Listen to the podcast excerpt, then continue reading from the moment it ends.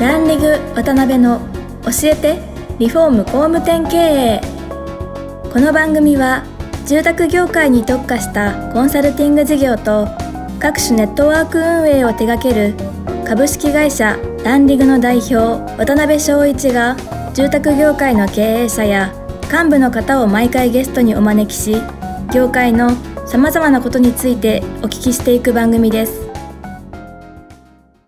皆さん、こんにちは。今週も始まりました、ランリグ渡辺の教えてリフォーム工務店経営パーソナリティの渡辺翔一です。えー、今回からですね、4週ですね、連続でご出演いただきますのは、100年住宅グループ代表の中島社長です。中島社長よろしくお願いします。はい。よろしくお願いします。お願いします。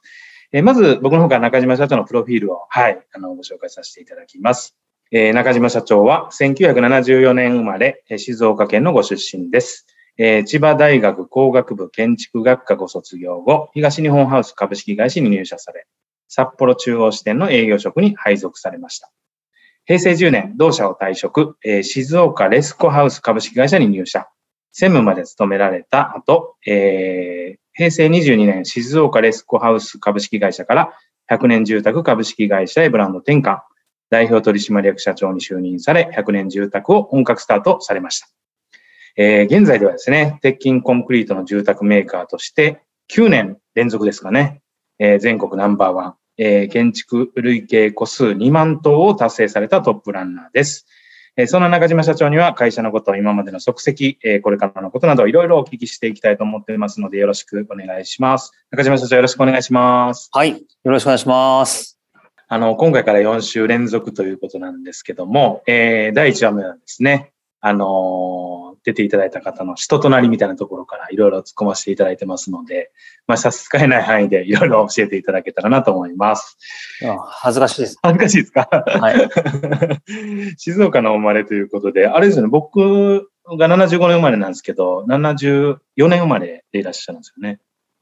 そうですね、74年1月生まれですね。えー、何人兄弟の、あれですか、どんな家庭で育てられた、どんなお子さんだったんですか？すごい柔らかい感じの、あのー、今では雰囲気を持たれてる中島社長ですけど。あのー、本当平凡なんで、こう、はい、幼少時代、こう、突っ込まれてもですね、はい、何もこう、波乱万丈もない 普通の、普通の少年なんで、何にも面白くないと思うんですよね。あのまあ、ちなみに、私はあの、一人っ子ですね。一人っ子で。なるほど、なるほど。えー、しました。はい。ですけど、結構、あの、お父様というか、ご親族が、あの、事業されてらっしゃってというご家庭ですよね。あそうですね。だからまあ、父が創業したので、多分私が生まれた年ぐらいに、まあ、父と母で、まあ、創業していたんで、はい。なんですかね、まあ、家が、家が仕事場みたいな感じでしたね。なるほど、なるほど。ええー、そしたら結構厳しく育てられたりとか、そういうことはあったんじゃないですか？どうですかね。まあまあまあまあ、ちょっとそうですね、過過保護な親だったかもしれないですね。そうなんです、逆に。父は、父はでもあれですね、もうずっと仕事なんで、うん仕事をしている姿を、背中を見て育った感じですかね。なるほどね。もともとお父さんは設計士だったんですか？あ、そうなんですよ。えっとね、昔の電電公社、まあ、えっと、NTT ですかね。はいはいはいはいはい。の建設部門にいたのかな。うん。そこからまあ脱サラして、えー、えー、っていう感じですかね。はい。えー、ですけど、えー、結構安定された地位というか、そういうポジションから、よく独立、勇気を持ってされましたね、お父様。いやいや、本当ですよね。まあそこは、うん、まあまあ、父親ながらも、身内ながらもすごいなとは思うとこで、あれなんですって、やっぱりこう、だらだらした働き方に、このままじゃ人間ダメになると思ったんですって。へえー。結局もう5時前からなんかこう、はい。麻雀して、えー、なんかこう、だらだらした、はい、こんなんでいいのかみたいな感じで、あの、出す、出されしてみたいですね。えー、ですけど、初めはやっぱりご苦労されたんじゃないですか、独立して。そうでもないんですか、時代的に。結構お仕事あったんですか？あ、いや、まあ、やっぱり苦労したみたいですよ。やっぱり、その、最初何も仕事ないので、はい、まあ、家のこと、建築のこと、まあ、近所の人から相談事あれば何でもやったって言ってましたね。まあ、チラシを自分で巻いたりとか、まあ、トイレが詰まったって言えば、取りに行って、こう、ごめんなさい、手突っ込んで押したりとかっていう感じだったらしいですね。なるほどね。ですけど、確か創業、お父様が創業されたのが、中島社長が3歳とか2歳とか、そのぐらいの時ですよね。まあそうですね、会社としてはそうですね、はい。うん、なんか印象に残ってることとかあります？なんか、あすごい大変そうだったなとか。まあ正直ね、うんそういう、ちっちゃい頃記憶あんまないんですけど、はいまあまあ、そうですね。まあ当時ドラフターっていうのがあって、まあ、まあ設計事務所だったんで、うん。まあ図面を描く動画たくさんあってうん。っていう感じだったですかね。えー、だけどそこから中島社長も勉強をいろいろされる中で、まあ、高校に、静岡高校ですかね、進学をはい。はい。されたと思うんですけど、まあ、その当時からどうなんですか？後を継がれようとか、建築系に進まれようとか、なんかそういうことを意識されて過ごされてたりしたしたんですか？そうですね。全然こう、まあ将来の夢とか目標とか全然やっぱこう、なく、うん。まあ、高校までは、まはいあ普通に、まあ勉強しろ勉強しろ言われて、うん。あの、まあはい。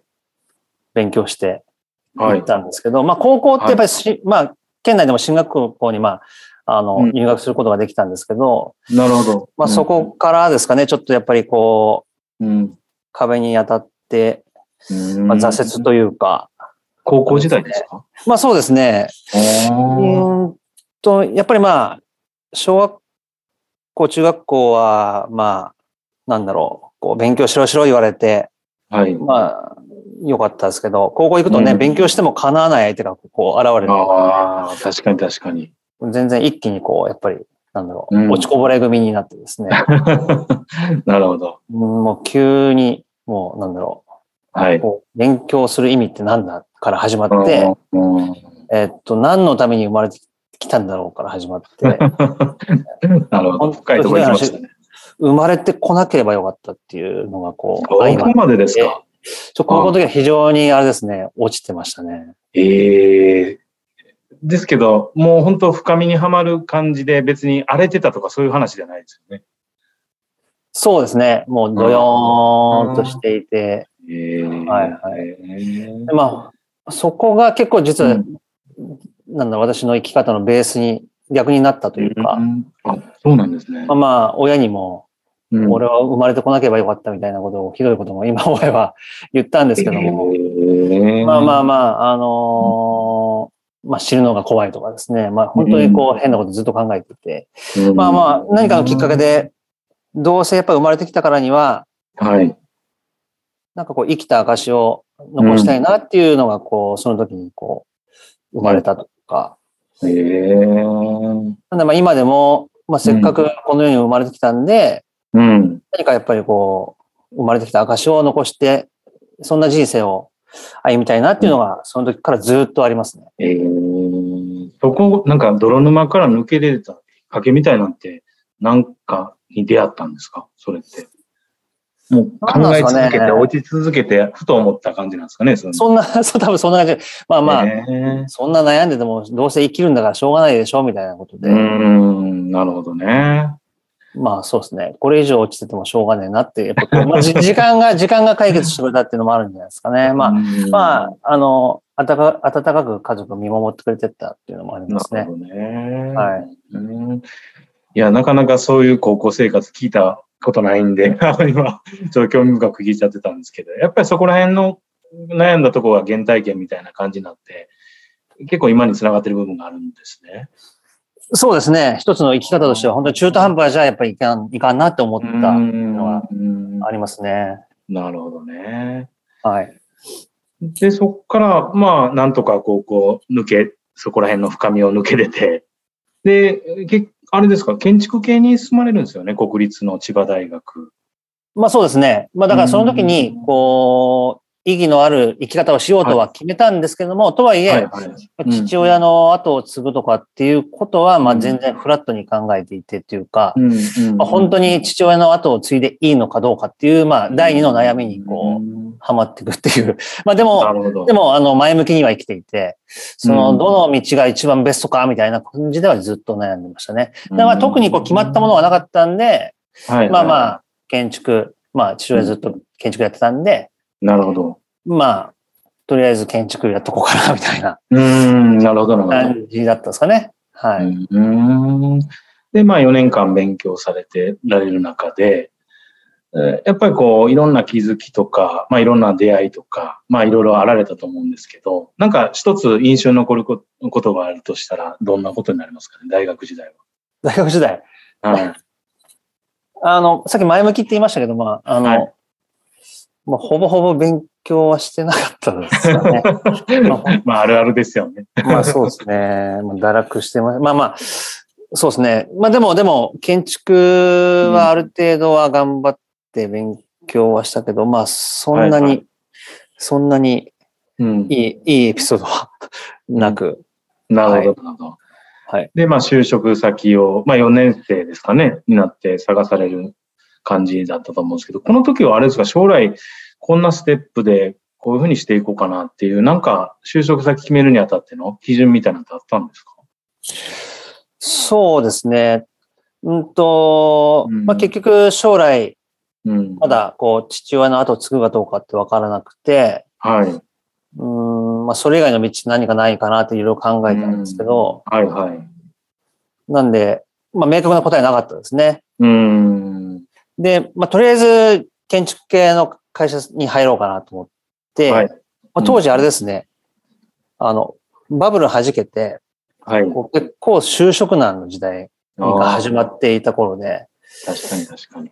で、まあ、どうだろう。いろんなハウスメーカーを受けたんですかね。うん。はい。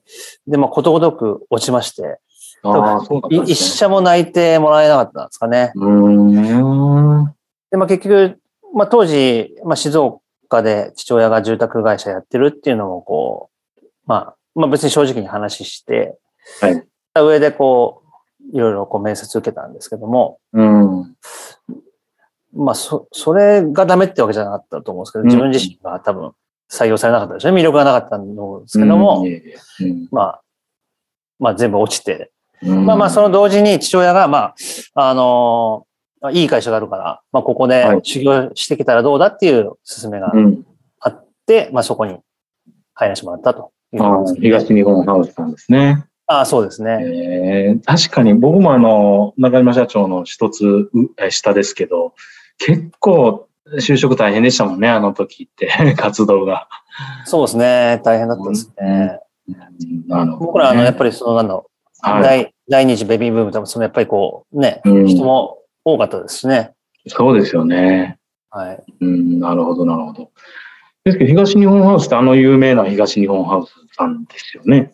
そうですね。当時はね、うんかなりこう、元気で、まあ、はいも木造住宅ではね、非うん常に、営業力がこう非常にあるという会社そうですよね。はい。で、札幌に、あの、いきなり配属されたんですね。そうなんですよ。で、まあ、あの、うんこれ、まあ、父が、はまあ、東日本の創業者ですかね、はい中村さんっていう方に、うんまあ、講演会を聞きに行ったんですかね。結構カリスマのうん創業者で、そうですね。えーこの会社であれば、非常にこう、鍛えてくれるんじゃないかということでですね、うん。あの、お世話になって、まあ、そこは、あの、岩手県が本社なんですけども、当時北海道、札幌が非常に本社よりも元気がいいっていうところで、うんあーまあそこが一番育つにはベストだということで、なるほど。まあ私は言われるがままに、まあとりあえず、はい。まあ厳しいところに、まあせっかくお世話になるんで、あの、お願いしますということで、北海道に、えー 行ったってことですかね。えー、実際やっぱり厳しかったですか？そうですね、こう、めちゃくちゃ厳しかったですね。えうんーどうですか？その在任中に、こう、なんていうかな、学ばれたこととか、これは良かったな、経験しといてみたいなこととか、なんかあれば。そうですね。うん。ま、ず、企業理念、まあ会社のミッションっていうのが、まあ非常に尖ってて、明確だったですかね。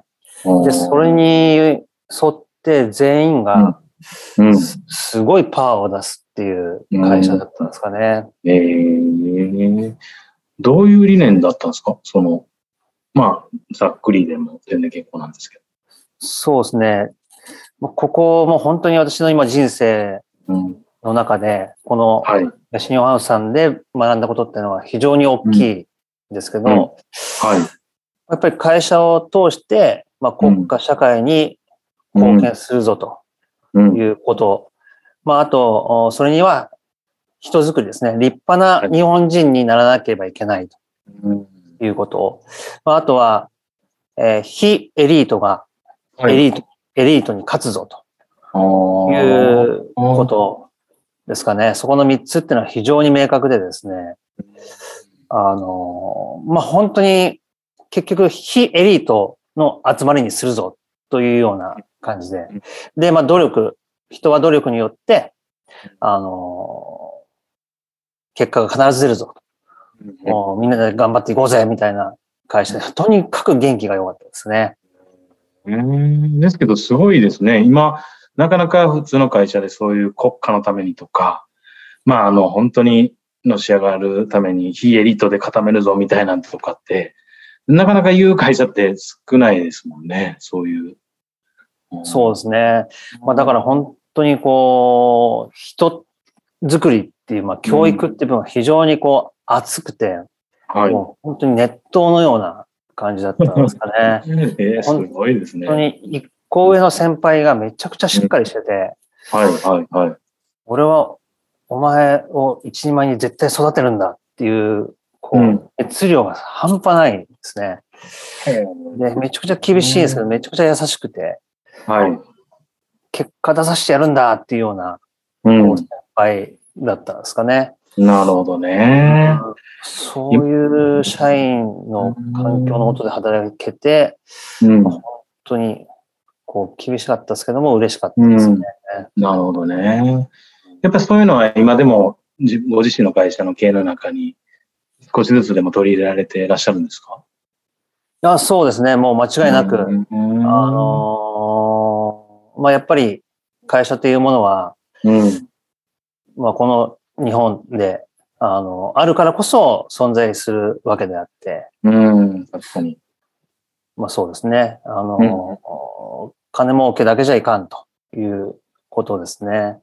なるほそど、ね。の、その大義によって、はい。なんですかね、まあ、お金だけじゃない、そのミッションっていうものにこそ、はいあの、人は真剣に、えー本気になれるといったものをこう感じましたね。そのなんだろうか。うんえー損得じゃない、こう、まあ、大義っていうものとか、あとは先輩後輩のこう、恩というか、まあそういった部分が非常にこう、うん人の心を熱くするんだなっていうのがあって、うんまあそこはやっぱり今の、お現、私の会社、まあ父から継いだ会社にはうん非常にこう、え似た、似た、似たような思想があるというふうに思います。